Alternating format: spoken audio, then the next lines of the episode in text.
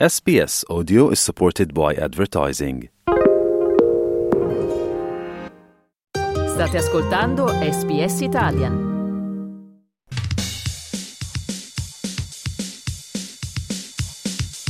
Gli azzurri, i campioni del mondo.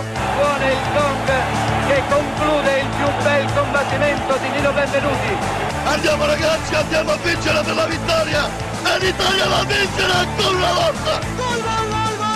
E nella pagina sportiva di oggi ci occuperemo di calcio e del sedicesimo turno della Serie A che ha visto la Juventus fallire l'ormai consueto sorpasso sull'Inter nell'anticipo e i nerazzurri chiamati in queste ore a sfruttare l'occasione per provare ad allungare in classifica. Alle spalle delle due battistrada tornano alla vittoria Milan, Napoli, Fiorentina, mentre il Bologna sale in solitaria al quarto posto per parlarci di tutto questo, ma anche di Serie B, di A-League e chissà di che cos'altro è entrato ora in studio il nostro Dario Castelli Castaldo. Ben ritrovato Dario, ciao. Del mio raffreddore incipiente. Buongiorno Massimiliano, saluto a te e a tutti gli ascoltatori. Se ogni tanto spegnerò il microfono, sai perché prendi e approfitta tu per dire quello che pensi. Ti però. sono vicino, spero di potercela fare io, visto che anch'io sono traballante, ma ci siamo. L'importante è questo, siamo qui per raccontare appunto questo turno della Serie A, il sedicesimo, e in attesa che finisca il posticipo domenicale tra Lazio e Inter in corso proprio in questi istanti cominciamo il riepilogo di quanto avvenuto sui campi di calcio italiani dal passo falso della Juventus a Marassi. Sì, stavolta alla Juventus non è riuscito l'ormai solito sorpasso nell'anticipo del sabato, impegnata a Marassi contro il Genoa, la vecchia signora si è fatta fermare sull'1-1 così non riuscendo a capitalizzare il gol del vantaggio realizzato da Federico Chiesa su calcio di rigore. Il Grifone ha trovato il pareggio al terzo minuto della ripresa con l'islandese Gudmundsson, ma poi i bianconeri hanno protestato per la mancata assegnazione di un calcio di rigore per un tocco di mano del difensore genoano Mattia Bani che ha deviato con la mano sinistra un cross di Cambiaso episodio clou perché poi il punteggio appunto è rimasto fermo sull'1-1 e episodio che ha scatenato le proteste dei tifosi juventini visto che l'arbitro Davide Massa non è stato richiamato al VAR non ha insomma rivisto le immagini al rallentatore che secondo i più lo avrebbero portato ad assegnare un secondo rigore alla Juventus. Su questo episodio è stato interpellato a fine match Massimiliano Allegri il quale ha sempre detto di non voler discutere le decisioni arbitrali che da una parte è sicuramente nobile ed è educativo, in qualche caso si potrebbe anche dire che è funzionale al suo ruolo perché se finisse sul ring dialettico ogni volta che sono gli avversari a lamentare un favore arbitrale per la Juventus, insomma avrebbe forse qualcosa da perdere. Ad ogni modo, Massimiliano Allegri ha coerentemente evitato di fare polemica per la decisione, però ha sottolineato un aspetto oggettivo, ovvero in una situazione del genere l'arbitro sarebbe dovuto essere richiamato al VAR non si capisce perché non abbia consultato le immagini. Dopodiché, a differenza di altri episodi potenzialmente eh, controversi, Allegri sottolinea un altro aspetto. L'attuale norma sui falli di mano purtroppo si espone a valutazioni soggettive che non aiutano a spegnere le polemiche. Ascoltiamolo anche eh, tirare un po' le orecchie ai suoi colpevoli fuori di metafora di non aver ucciso sportivamente il Genoa. Ascoltiamolo. La scuola ha fatto una buona prestazione, dov'è che bisogna crescere, l'ho detto anche ai ragazzi, che per rimanere in cima bisogna capitalizzare e essere più efficaci nelle situazioni, nelle occasioni, e soprattutto quando c'è da uccidere l'avversario va ucciso perché poi nel calcio ti capita una, un'occasione contro e subisci il gol. Poi alla fine bisognava avere un pochino più di, di serenità e di lucidità nel girare la palla e un pochino meno di errori tecnici. L'arbitro Massa ha arbitrato una buona partita, diciamo la terna arbitrale sono stati molto bravi, è normale che tanto tutte le partite, soprattutto ci sono degli episodi, sono degli episodi analoghi che vengono valutati non dall'arbitro ma dal VAR in un modo o in un altro e non mi va di parlare di queste cose, dico solamente che è normale che non ci sia uniformità perché sono, sono casi soggettivi oggettivi.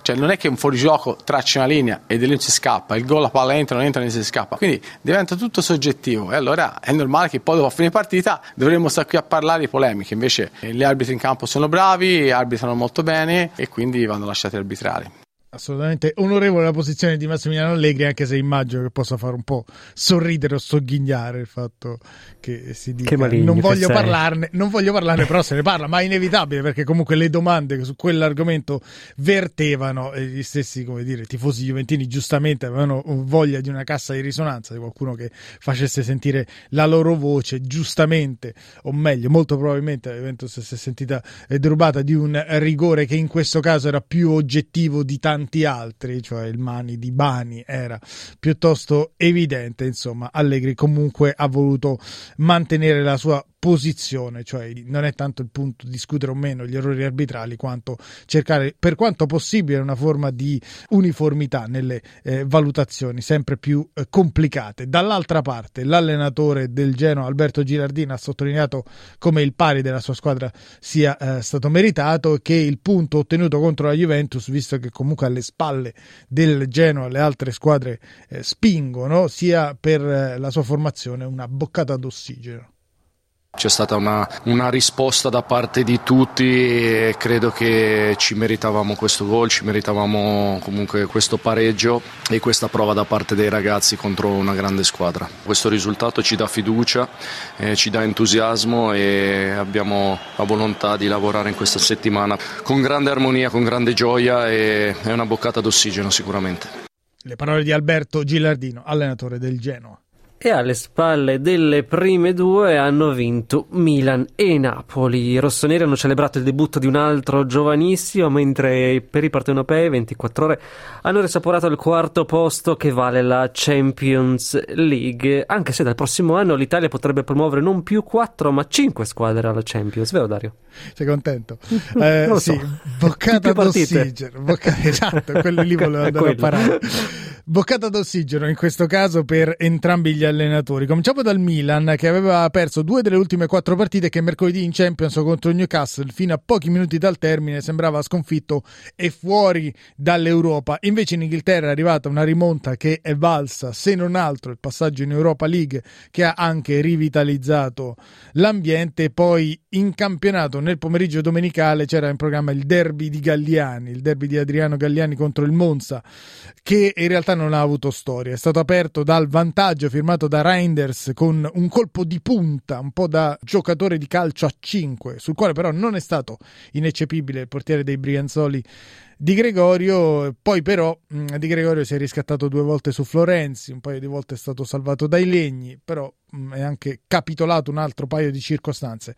Al 41esimo per il Milan ha raddoppiato Simic Okafor alla mezz'ora della ripresa, chiuso poi i conti, Milan che così consolida il terzo posto e rosicchia anche due punti alla Juventus, ulteriore nota lieta, la accennavi tu Massimiliano, Tre settimane fa l'esordio in maglia rossonera di eh, Francesco Camarda, il più giovane di sempre a debuttare in Serie A con i suoi 15 anni, poi contro il Monza ha esordito con gol Giancarlo Simic, così lo chiamano, anche se si scrive Jan, quindi magari lo capiremo e conosceremo meglio col passare del tempo. Nato in Germania da genitori balcanici, 18 anni compiuti nel maggio scorso, contro il Monza ha anche giocato uno scampolo di match Davide Bartesaghi, un altro minorenne, compirà 18 anni tra una eh, decina di giorni, che però è già la quarta presenza in Serie A. Ebbene, su questa nidiata di eh, giovani, appunto Camarda, Bartesaghi e Simic, l'allenatore del eh, Milan, Stefano Pioli, ha detto la sua, sottolineando il lavoro svolto dal club nella loro formazione calcistica, ma anche la loro maturità sul piano degli atteggiamenti e dei comportamenti. Ascoltiamolo. Eh, sono belle storie, questo sicuramente sì, ma io soprattutto sto raccogliendo il lavoro fatto dal basso, fatto dal club, fatto da, con grande programmazione nel settore giovanile, quindi stanno arrivando giovani con due caratteristiche importanti, con talento ma con atteggiamenti di, di grande attenzione al lavoro, grande applicazione. Bisogna fargli complimenti a chi sta lavorando sotto, complimenti ai ragazzi, ma anche allo stesso tempo non, non appesantirli di troppe aspettative, sono ragazzi giovani, bisogna dargli il tempo di sbagliare, bisogna dargli il tempo di crescere, ma devono continuare assolutamente Camarda, Bartesaghi, Simic, eh, con questi atteggiamenti, sono dei lavoratori incredibili, sono ragazzi già, già ben dentro il gruppo, già, e questo è l'aspetto secondo me più importante, già molto rispettati dai propri compagni e quindi dobbiamo continuare così, ma sono chiaramente felice, felice per loro perché sono soddisfazioni che sono importanti. Stefano Pioli, allenatore del Milan che ha battuto il Monza per 3 a 0. Dicevamo del Napoli, se eh, Pioli rischiava addirittura, non si può dire proprio lo stesso di Walter Mazzarri, che però complice un calendario balordo, aveva collezionato tre sconfitte consecutive contro Inter, Real Madrid e Juventus. In questo caso non c'erano alibi in casa contro il Cagliari e i campioni d'Italia hanno ottenuto tre punti, tre punti abbastanza sofferti. Le reti tutte nell'arco di sei minuti a metà ripresa, ha aperto un colpo di testa di Osimen, ha pareggiato Pavoletti, ha trovato il gol vittoria a Kvarashkelia, vittoria importantissima, l'ha definita l'allenatore del Napoli Walter Mazzarri, sottolineando che diciamo così, una specie di rinculo fisiologico dopo un esploit come lo scudetto dello scorso anno, ma che questa squadra, complice alcuni risultati negativi, rischiava di eh, finire proprio nella spirale della negatività. Ascoltiamolo. Abbiamo macinato, abbiamo fatto un, mi sembra un possesso di palla quasi record. Io credo a una squadra più di quello che abbiamo fatto dal punto di vista del gioco c'è da chiedergli poco. Probabilmente questa squadra viene da un momento anche di nervosismo per i non risultati venuti, per come erano abituati l'anno scorso.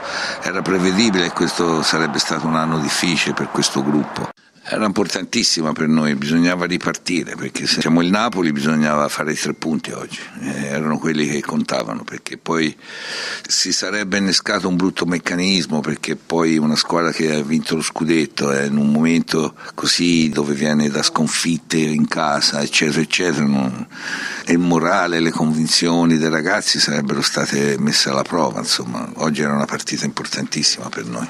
E il Napoli l'ha vinto questo era Walter Mazzarri in Napoli che in questo momento è quinto a pari merito con la Fiorentina, poi la classifica la aggiorneremo a breve, ma va detto che l'anno prossimo la Champions League cambia formato e passerà dalle attuali 32 squadre a 36. Le federazioni che al termine delle competizioni europee di quest'anno vanteranno il miglior coefficiente UEFA, promuoveranno non 4 ma 5 squadre. Massimiliano, tu dimmi tu quando gimmi. ti perdi. No, no, dico dimmi quando ti perdi, io provo a riformulare.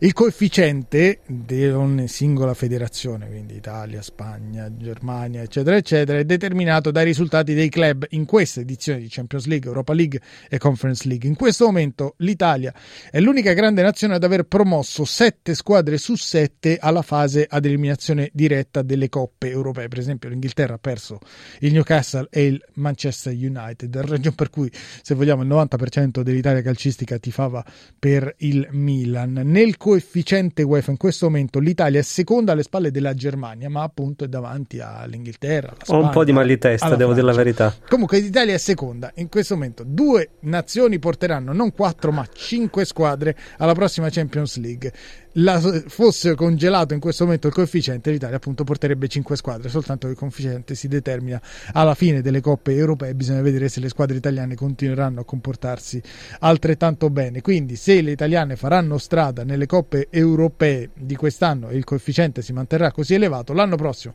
non saranno 4 ma 5 le squadre che andranno in Champions, visto che non è soltanto questione di prestigio ma anche di introiti economici, quindi di investimenti, quindi potenzialmente sicuramente di qualità dei giocatori presenti nel campionato italiano.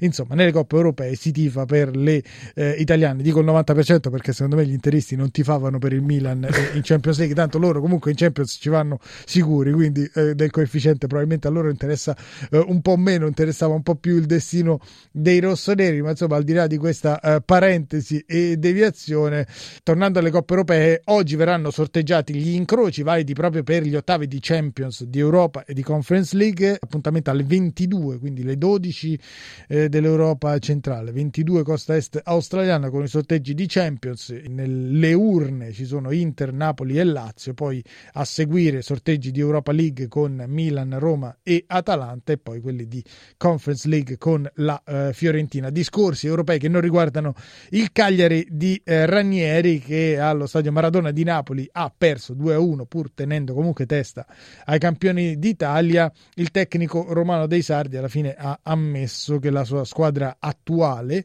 e che in questo momento sarebbe salva è eh, ben diversa da quella che ha cominciato la stagione. Ascoltiamolo. Beh, ma le primissime sapevamo che stavamo in ritardo perché avevo molti giocatori che, che avevano bisogno di fare la preparazione che non avevano potuto uh, fare insieme alla squadra, per cui quello lo sapevamo. No, questa è la, la, la volontà e la forza di abnegazione dei miei giocatori che vogliono far bene, vogliono restare in Serie A, per cui il mio lavoro sarà completato quando io avrò salvato questa squadra. Sir Claudio Ranieri, allenatore del Cagliari. E intanto è anche terminato il posticipo dello stadio olimpico tra Lazio e Inter. Ne parliamo magari dopo una piccola pausa. Ci sentiamo tra un paio di minuti.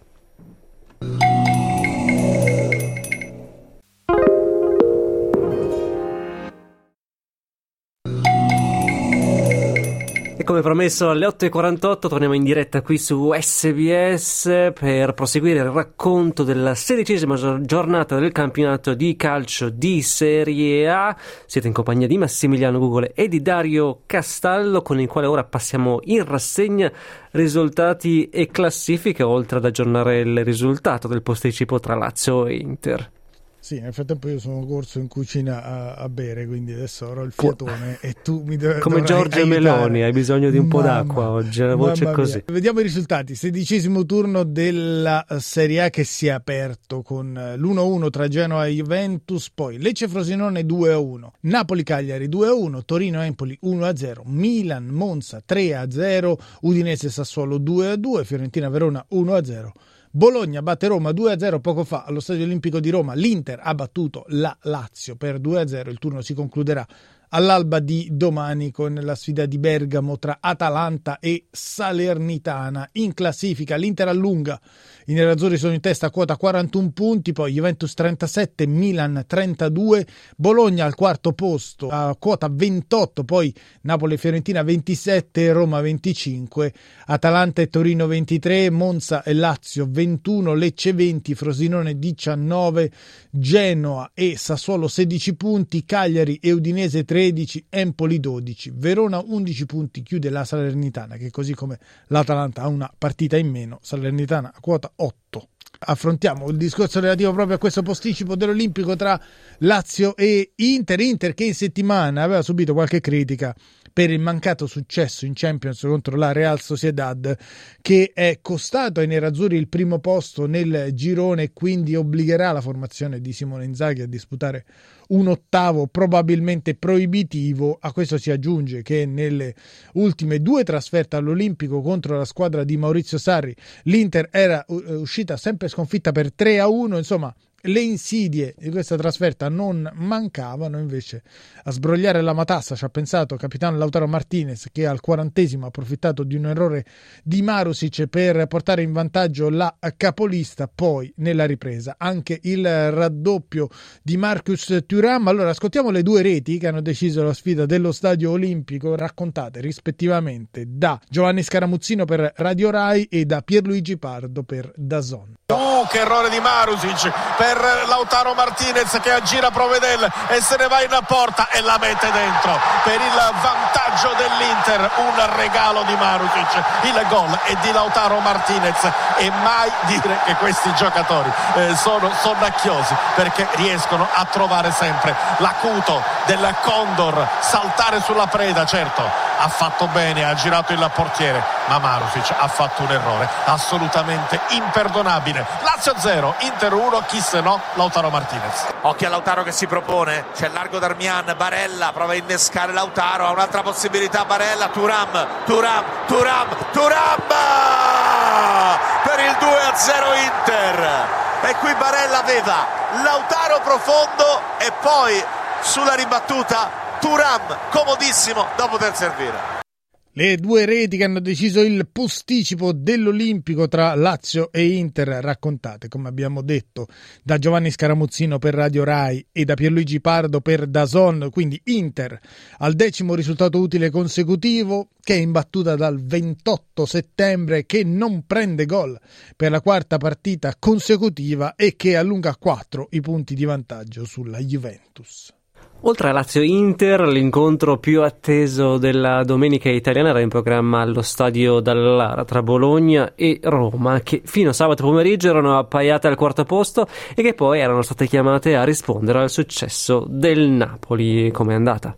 Ha vinto la squadra di Tiago Motta, alla quale è bastata nel primo tempo un'accelerazione di Indoie che è scappato sulla fascia e ha depositato un pallone perfetto per Moro che dal limite ha firmato il gol del vantaggio dei suoi al 37esimo, dopodiché ad inizio ripresa dopo tre minuti il raddoppio con in questo caso il tocco di Indoie e poi la deviazione decisiva di Christensen alle spalle di Rui Patricio 2-0 dunque per il Bologna Bologna che ha ottenuto 28 eh, punti nelle prime 16 gare giocate in questa stagione è il miglior risultato nella storia dei Felsine nell'epoca dei tre punti per vittoria quarto posto in solitaria per il Bologna e se è vero che il Napoli e la Fiorentina premono e sono lì ad un punto è anche vero che come dicevamo poco fa esiste la possibilità che i posti in Champions l'anno prossimo siano 5 per questo insomma la tifoseria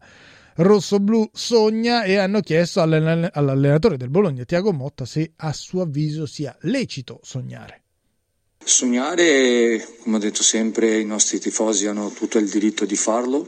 Noi abbiamo il dovere di già domani presentarsi e allenarsi e prepararsi al massimo per la partita di mercoledì e continuare così. Le parole di Tiago Motta, allenatore di un Bologna che ha ottenuto tre punti in una serata dedicata anche alla memoria di Sinisa Mihailovic, l'ex allenatore che si è spento un anno fa. Dopodiché non so se sei pronto per la classica lezione del lunedì di paraventismo, la, la vuoi? Certo. Allora, ennesima prestazione sottotono per la Roma, stavolta i giallorossi hanno parecchi alibi, nel senso che mancavano giocatori molto importanti come Lukaku e Dybala, assenze che magari un altro allenatore avrebbe in un certo senso ridimensionato, se non altro per proteggere i suoi giocatori e per non far sentire ai sostituti che sono dei panchinari. Non è il caso di José Mourinho che ha calcato sulle assenze di Paolo Dybala e di Romello Lukaku e poi ha anche deviato il tiro ribadendo che lui vuole restare alla Roma e che se questo non succederà sarà per scelta della proprietà. Senza Paolo la classe non c'è e senza Romelo la fisicalità no, non c'è. Senza i due allo stesso tempo io sapevo ovviamente che sarebbe duro per, per noi. Io voglio continuare nella Roma, io voglio continuare. Anche la società vuole continuare con Mourinho? Non abbiamo parlato di questo. Eh, quando vedo eh, questi tifosi, quanti sono? Quanti chilometri sono di, di, Roma a Bologna, quanto soldi devono spendere per stare qua, sono tifosi eh, unici e per me sarebbe sempre dura una separazione. Sì, la separazione eh, deve succedere, non sarà mai per decisione mia.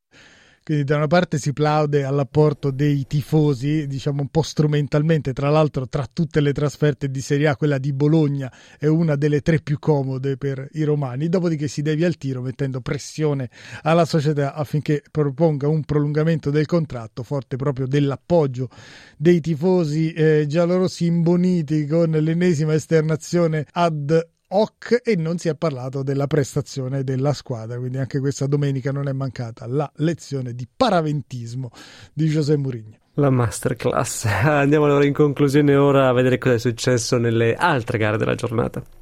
Allora, la Fiorentina ha eh, riagganciato il treno che potrebbe portare in Champions. Era tra l'altro rientrata dalla trasferta ungherese di Conference League soltanto all'alba di venerdì e domenica pomeriggio era già in campo contro un Verona reduce da un discreto periodo. Verona anche messo bene in campo da Baroni a complicare la vita eh, per la Viola. Un'indecisione dopo pochi minuti del portiere Terracciano che si è fatto soffiare il pallone da Folorum Conscio e lo ha atterrato la direttrice di gara, l'arbitra Maria Sole Ferrieri Caputi ha consultato il VAR, ha assegnato un rigore all'Ellas. Dal dischetto poi Terracciano ha respinto la conclusione di Giuric, ma ha anche respinto il tapin di Suslov, mentre poi Ngonge ha fallito a porta vuota l'occasione enorme per il vantaggio degli scaligeri. Poi ancora Terracciano nel primo tempo ha chiuso lo specchio della porta ad almeno altre due opportunità del Verona, nonostante tutte le difficoltà nel primo tempo la, la Viola ha ottenuto i tre punti a dieci minuti dal termine con la rete dell'Argentina argentino Beltran, man of the match il portiere della Fiorentina Pietro Terracciano, il quale si è addirittura assunto la responsabilità del primo tempo negativo dei suoi, ha affermato che la squadra abbia risentito del suo errore, quello che aveva portato al rigore del eh, Verona, poi come detto lui però lo ha parato, è stato lui a tenere a galla la barca della Fiorentina. Ascoltiamolo.